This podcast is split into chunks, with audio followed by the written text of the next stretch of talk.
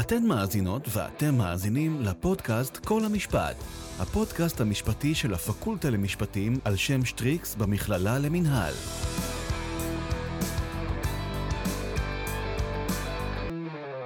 כמו מאות ההחלטות המעוותות נגד ישראל שהתקבלו בעצרת הכללית של האו"ם במהלך השנים, גם ההחלטה הבזויה שהתקבלה היום לא תחייב את ממשלת ישראל. העם היהודי אינו כובש בארצו ואינו כובש בבירתנו הנצחית ירושלים, ושום החלטה של האו"ם לא תעוות אמת היסטורית זו. בימים האחרונים קיימתי שיחות עם מנהיגים בעולם ששינו בעקבות כך את הצבעתם. יחד עם נשיא המדינה יצחק הרצוג, שגריר ישראל באו"ם גלעד ארדן ואנשי משרד החוץ, הגענו להישג חשוב. בהחלטה שהתקבלה באו"ם בחודש נובמבר, היה לפלסטינים רוב מוחלט מהמדינות החברות באו"ם שתמך ביוזמה שלהם. אלה שלא תמכו, שהתנגדו, נמנעו, נעדרו, הם היו במיעוט.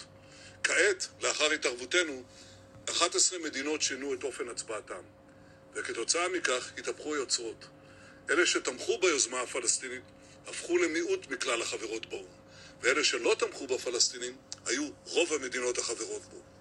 אני מבקש להודות לנשיא המדינה יצחק הרצוג, לשגריר ישראל באו"ם גלעד ארדן וצוותו ולאנשי משרד החוץ על שיתוף הפעולה בהבאת הישג חשוב זה. נמשיך להילחם למען האמת. ברוכות הבאות וברוכים הבאים לפודקאסט כל המשפט, כאן ליאור אבוקרט. ואני הגר אנגל. היום נעסוק בחוות הדעת בעניין הכיבוש שהחליט האו"ם להגיש כנגד ישראל בבית הדין הבינלאומי בהאג. אנו נשוחח עם דוקטור טל מימרן, בתקווה שיוכל לשפוך אור על ההליך שעתיד להתקיים, ואולי אפילו לנסות להעריך מה יהיו תוצאותיו האפשריות. הרקע בקצרה, וכדי לוודא שהדיון יהיה בהיר ככל האפשר. העצרת הכללית של האו"ם, ברוב קולות, קיבלה הצעה של הוועדה לפוליטיקה ולדה-קולוניזציה, הקוראת לחוות דעת של בית הדין הבינלאומי לצדק של האו"ם בהאג, לגבי המשמעות המשפטית של הכיבוש הישראלי המתמשך. למעשה, משמעות ההחלטה היא שבית הדין הבינלאומי יבחן את ישראל וינמק כיצד לדעתו עליה לנהוג. שגריר ישראל באו"ם גלעד ארדן אמר לאחר ההצבעה שכל מדינה שתמכה בהחלטה עשתה וידוא הריגה לכל סיכוי לפיוס ותרמה להנצחת הסכסוך. בהתאם לנוסח ההחלטה, התבקש בית הדין לקבוע כי הכיבוש הישראלי אינו זמני. כפי שנקבע בהחלטה 242 של מועצת הביטחון, יש לקיים משא ומתן על בסיס נוסחת שטחים תמורת שלום המוכרת לרובנו, מאחר שכיבוש אינו מצב קבוע, וכדי להימנע ממצב בו יתקיים סיפוח. על סיפוח שטחים מוטל איסור נחרץ במשפט הבינלאומי, ועל כן בית הדין גם עלול להמליץ למדינות העולם לא לשתף פעולה עם ישראל ביחס לשליטה הצבאית באיו"ש. הסכסוך הישראלי-פלסטיני קיים מזה עשרות שנים. ניסיונות רבים להגיע להסכמה ישירה או באמצעות מתווך העלו חרס. הפלסטינים דחו את תוכנית החלוקה וכבר זמן רב שהם מחרימים את שולחן המשא והמתן. בשנת 2004 דן בית הדין הבינלאומי לצדק בהאג, ה-ICJ, בסוגיית גדר ההפרדה, שם קבע כי הגדר מפרה את המשפט הבינלאומי מאחר שהיא עלולה לשנות את המצב העובדתי בשטח ולהביא לסיפוח דה פקטו. דוקטור טל מימרן, מעבר להיותו חבר יקר ומרצה מוערך, הוא הרכז האקדמי של הפורום למשפט בינלאומי באוניברסיטה העברית בירושלים, רכז המחקר במרכז פדרמן לחקר הסייבר בפקולטה למשפטים של האוניברסיטה העברית, הוא שירת במילואים במחלקת הדין הבינלאומי של צה"ל. שלום דוקטור מימרן ותודה שהסכמת להתראיין עבורנו היום. שלום ליאור, שלום אגר. דוקטור מימרן, אנחנו נפתח בשאלה מקדמית. אה, אז עוד לפני שנצלול לתוצאות ההליך, ננסה להתנתק מפוליטיקה ולנהל שיח שמבוסס על עובדות. נשמח אם תסביר לנו מה מעמדה של חוות הדעת של בית הדין הבינלאומי לצדק, היינו ה-ICJ, האם ישראל מחויבת להחלטות של חוות הדעת, אין לה אפשרות להתנגד לעצם קיום ההליך שנגדה, ומה בעצם מדיניותה הרשמית בישראל ביחס לאיו"ש? אוקיי, okay, אז קודם כל, בית הדין הבינלאומי לצדק הוא האורגן השיפוטי המרכזי של האו"ם, מה שהופך אותו למוסד בעל חשיבות משמעותית. הוא גם מוסד שקיים בעצם מאז הקמת האו"ם, אז אנחנו עומדים בפני אה, טריבונל שפועל במשך יותר ממאה שנים, ונהנה מלגיטימציה מאוד גבוהה במשפט הבינלאומי. מבחינת ההליך גופה, יש שתי אפשרויות שבהן בית הדין יכול לעסוק בסוגיה משפטית. אפשרות אחת היא הליך שיפוטי רגיל, תביעה בין מדינות, ואפשרות השנייה היא חוות דעת מייעצת, כמו המקרה הנוכחי. חוות דעת מייעצת היא בעצם בקשה מסוכנות של האו"ם, אחת משש הסוכנויות המרכזיות או אחת מתתי הסוכנויות של אותן שש סוכנויות מרכזיות, אה, לחוות דעה משפטית על שאלה עקרונית. ובית הדין מורכב מחמישה עשר שופטים שהם מהמומחים הגדולים ביותר בעולם למשפט בינלאומי ולכן הפרשנות שלהם היא בעלת ערך שכנועי רב. ברמה המשפטית חוות הדעת לא מחייבת אף מדינה כי אין מדינה שהיא צד להליך. כלומר, היו בעבר חוות דעת אה, מייעצות שעסקו למשל בחוקיות של נשק גרעיני, או כאלה שעסקו במעמד המשפטי של קוסובו לאחר התפרקות יוגוסלביה. אז אין לנו בחוות דעת מדינה שבאמת כפופה לפסיקה, מצד שני חוות הדעת הנוכחית היא בהחלט מכוונת למדינה אחת מרכזית והעמדה המשפטית של בית הדין אמורה להיות אה, קלף די משמעותי בכל דיאלוג עתידי מול מדינת ישראל או בין מדינת ישראל לארגונים בינלאומיים.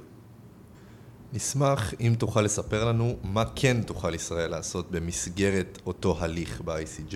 האם תוכל למשל להציג ראיות או לזמן עדים במטרה להפריך את הטענות שיעלו, או לבסס את הנרטיב שלה? אז חוות דעת מייעצת, בגלל שהיא לא הליך רגיל שבו כל צד מביא טיעונים ומנסה לשכנע את בית המשפט בצדקת טענותיו, הוא הליך קצת ייחודי, במובן שכל מדינות העולם, החברות באו"ם כמובן, יכולות לבוא ולהביע עמדה משפטית.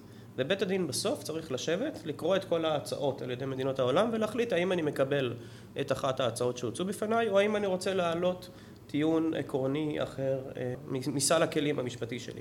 מדינת ישראל ככלל לא נוהגת לשתף פעולה עם אה, ועדות בינלאומיות וגם לא עם בתי דין בינלאומיים, לפחות לא באופן פורמלי כחלק אינטגרלי מההליך. מה שישראל עושה בדרך כלל זה לעבוד ב-Backdoor Channel, כלומר לעבוד ברמה הדיפלומטית והמשפטית, סליחה, הפוליטית והדיפלומטית מול נציגי מדינות, מול שגרירים וגם מול מומחים בינלאומיים אה, בתקווה שאותם מומחים בינלאומיים יגישו מה שנקרא חוות דעת ידיד בית המשפט שבאורח פלא תואמת את עמדותינו. עכשיו מהי עמדתנו ביחס ליהודה ושומרון? אז מדינת ישראל באופן כללי בחרה שלא להחליט ביחס ליהודה ושומרון כי מצד אחד יש לנו פיסת אדמה שאין ספק שיש לנו קשר היסטורי אליה ואין ספק שיש לנו זכויות היסטוריות לגבי אותה פיסת אדמה. מצד שני המשפט הבינלאומי מתחיל את הספירה שלו ספירת הבעלות או ספירת החזקה על קרקע בתקופה הרבה יותר מאוחרת מזו שהיה לנו את הקשר לקרקע. מה שהופך את הטיעון שלנו למאתגר יותר. מדינת ישראל יודעת שהיא לא יכולה לספח בקלות או מבלי שאין לכך השפעות משמעותיות ברמה המשפטית, ברמה הכלכלית, ברמה הבינלאומית mm-hmm. את יהודה ושומרון והמצב לא היה פשוט יותר ב-67 כלומר גם בשנת 1967 שהשתלטו על השטחים היה לנו כמעט מיליון אה, בני אדם ערבים שם כלומר, היינו יכולים להשפיע בצורה מאוד משמעותית על הדמוגרפיה של ישראל, ומדינת ישראל החליטה בעצם לנסות ולקדם את המטרות האסטרטגיות שלה באמצעות צעדים בשטח עצמו, בלי הכרזות, בלי סיפוחים, ובאותה נשימה אה, לשמר דיאלוג מול העם הפלסטיני, מול הנציגים של, של העם הפלסטיני, מתוך רצון באמת לעמוד בקו המתווה שהציבה החלטה 242 שדיברתם עליה מוקדם יותר. אז 1967 הייתה שנה מיוחדת, אבל כבר עבר המון זמן מאז. והקהילה הבינלאומית בעצם מאז 1967 מחכה שהצד הישראלי והצד הפלסטיני יקבל החלטה לגבי גורל התא השטח הזה.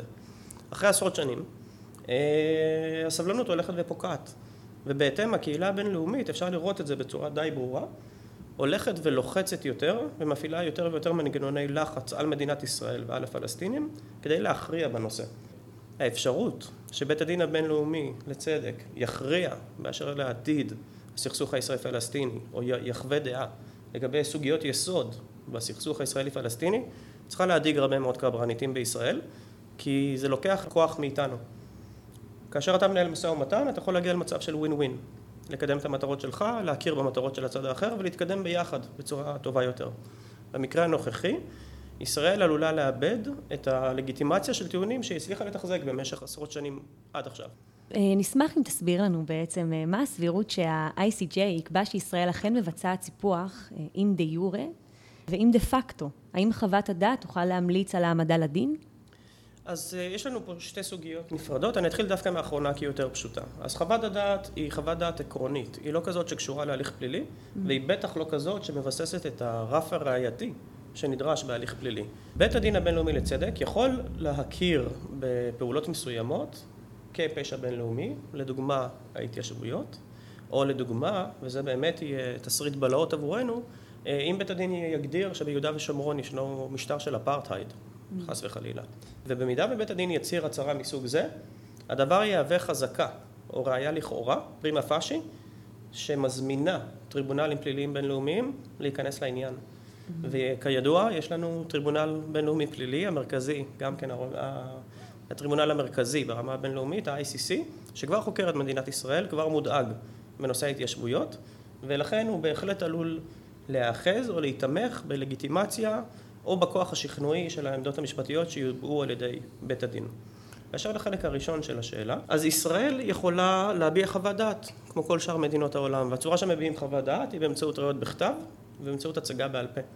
אבל נציין שב-2004, בחוות הדעת הראשונה שעסקה בסכסוך הישראלי-פלסטיני והתמקדה בגדר ההפרדה, מדינת ישראל לא הגישה עמדה משפטית מעבר לטענות מקדמיות שביקשו לבטל את ההליך מכללה.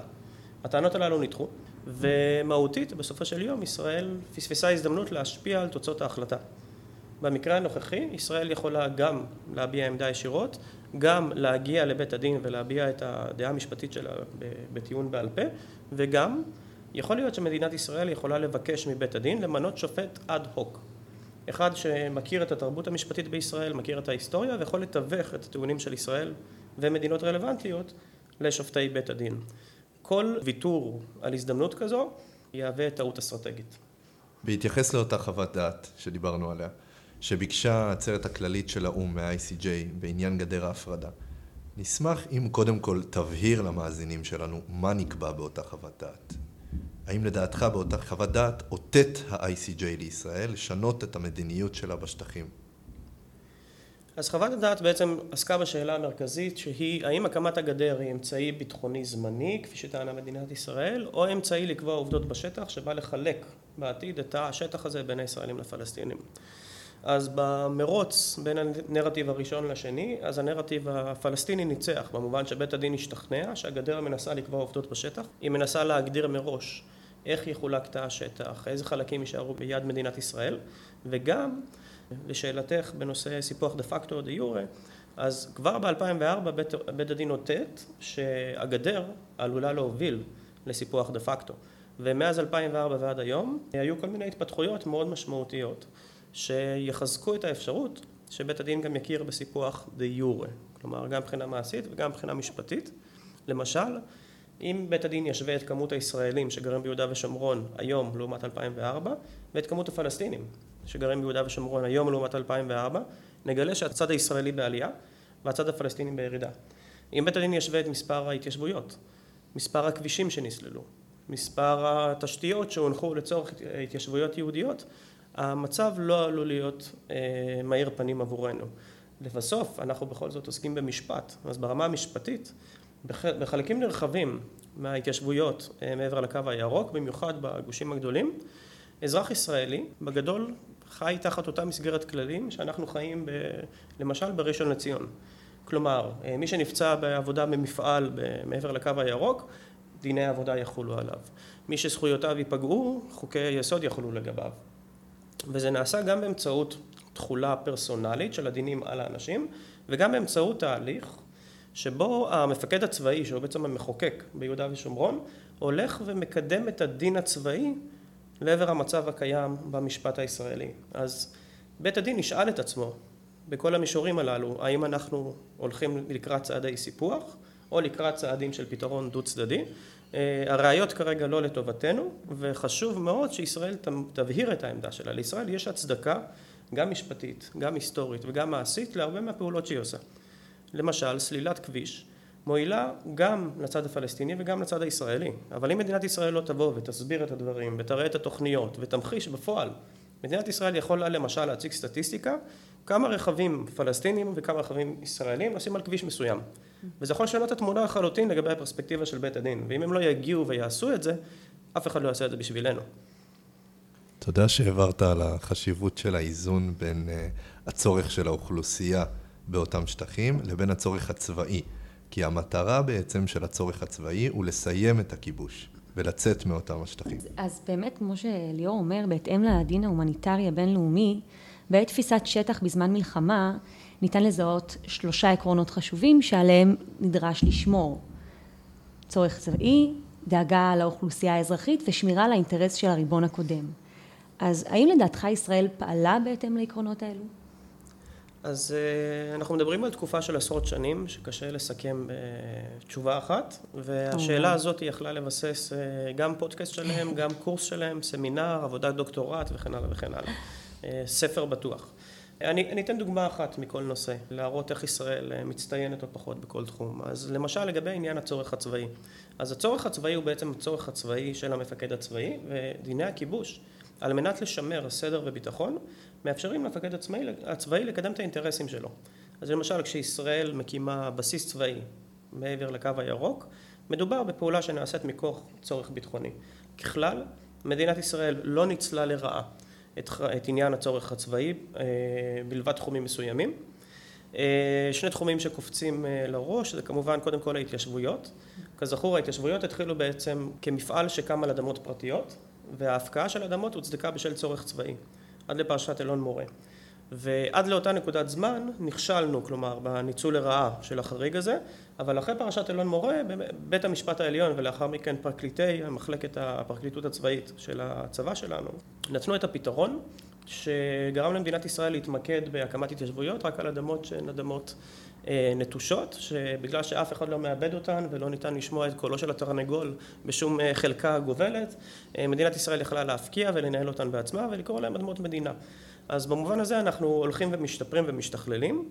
מה שכן, חשוב לומר, המשפט ככלל הוא בדרך כלל כסות לכוח. והמשפט מאפשר בדרך כלל למי שהוא הגמון בחברה או בתוך אקו סיסטם שבתוכו החוק פועל, לקדם את האינטרסים שלו. וישראל כמו כל כוח כובש, קידמה את האינטרסים שלה, אבל באופן כללי אני חושב שהיא לא ניצלה לרעה, למשל בהקשר של ההתיישבויות, מאז פרשת אלון מורה, את החריג הזה. תחום אחר שבו בהחלט ישנה בעיה עם השימוש בעקרון הצורך הצבאי, זה הריסות בתים של אה, פעילי טרור.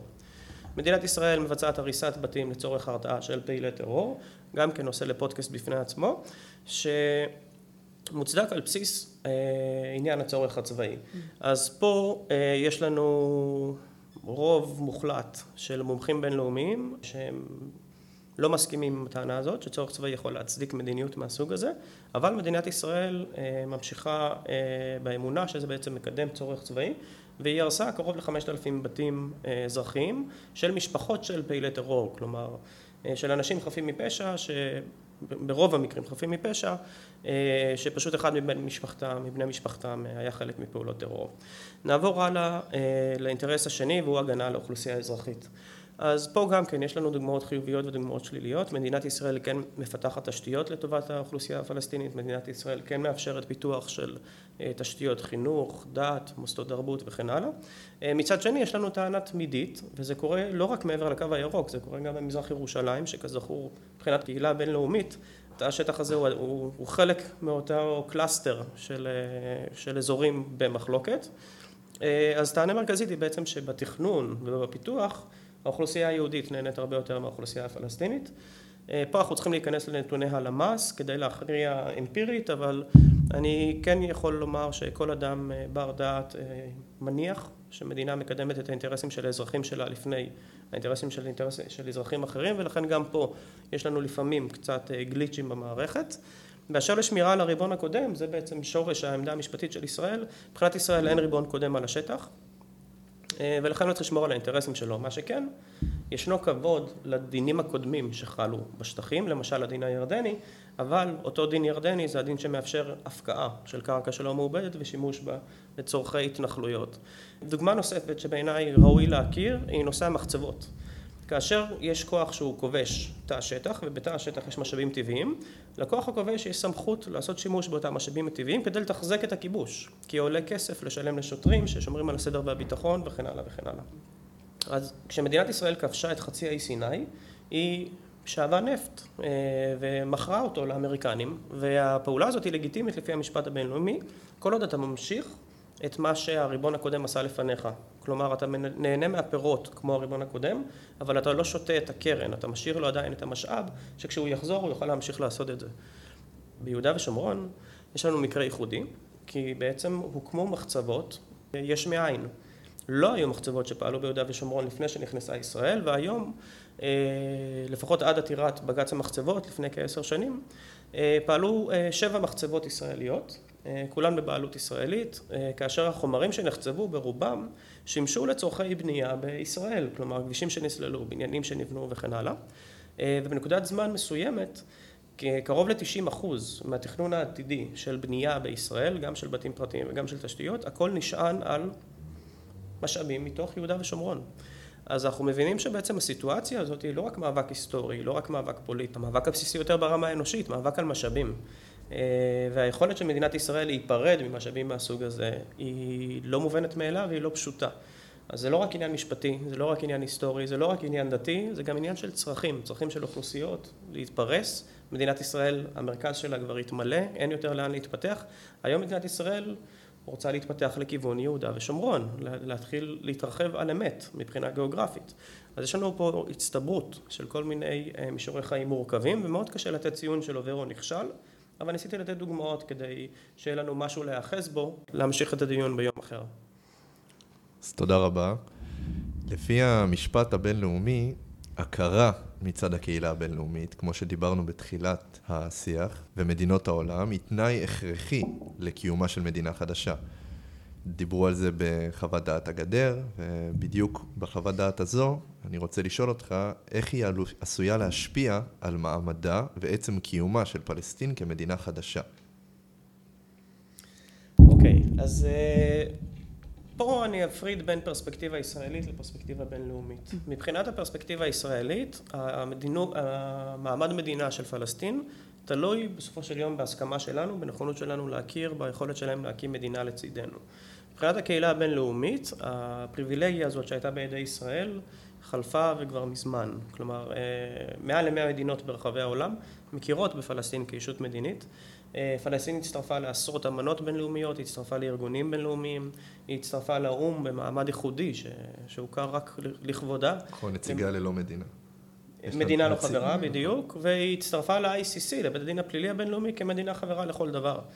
אה, עכשיו, עניין ההכרה במשפט הבינלאומי זה בעצם טרנד של העשורים האחרונים, כי ארבעת התנאים לקיומה של מדינה mm-hmm. הם תנאים שנתפסים כעובדתיים, קיומו של עם, קיומו של שטח, קיומה של ממשלה וקיומם ש... והיכולת לנהל יחסי חוץ. של אוכלוסייה קבועה. אוכלוסייה קבועה, בדיוק, אה, שחיה בתא שטח מסוים שבו היא מממשת את הזכות להגדרה עצמית שלה, ממשלה אפקטיבית ששומרת על הסדר והביטחון ומראה על יכולת לקיים ריבונות. אמנת מונטיבידאו. בדיוק, אמנת מונטווידאו, 1933, יש פלשבקים, אה, משפט בינלאומי, אה, שבחים למורה, ירון זמר.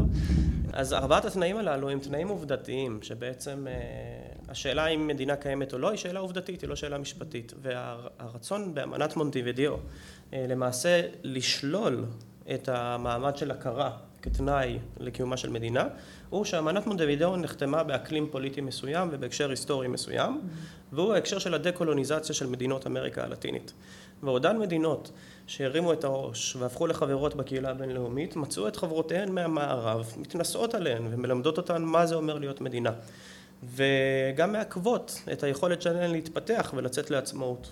ומדינות אמריקה הלטינית בעצם אמרו, לא, מדינה אחת היא שווה לרעותה במובן של, של ריבונות, של, של זכות הריבונות ולכן אין שום הצדקה שמדינה אחת תחליט עבור אישות אחרת האם היא מדינה או לא ולמעשה אמנת מונדווידאו שוללת את נושא ההכרה מה שכן בעשורים האחרונים במיוחד מאז שהמולטילטרליזם כלומר השיתוף פעולה בין מדינות ברמה הבינלאומית הלך והתחזק והאו"ם צמח מארגון של כמה עשרות בודדות של מדינות לארגון של כמעט 200 מדינות.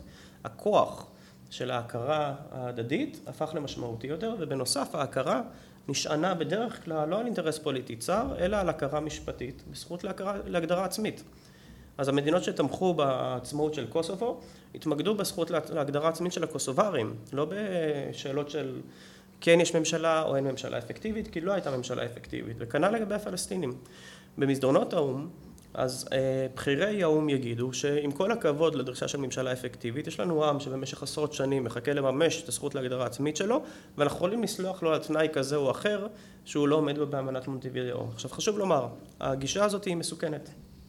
כי למשל, בשנות ה-60 מדינות אפריקה היו בתהליך של דה-קולוניזציה משלהן והוקמו מדינות שהוכרו והתקבלו לאו"ם כחברות בזמן שהן שיש מלחמת אזרחים שמתקיימת בשטח, בזמן שהמדינה לא הספיקה להתבסס. אין בעצם ממשל אפקטיבי בכלל ואין... אה, בדיוק, אבל בשם ההכרה בהגדרה העצמית של העמים, אנחנו רוצים לאפשר להם להפוך למדינה ומלווים אותם יד ביד בתהליך ההתבגרות וההתפכחות של העם.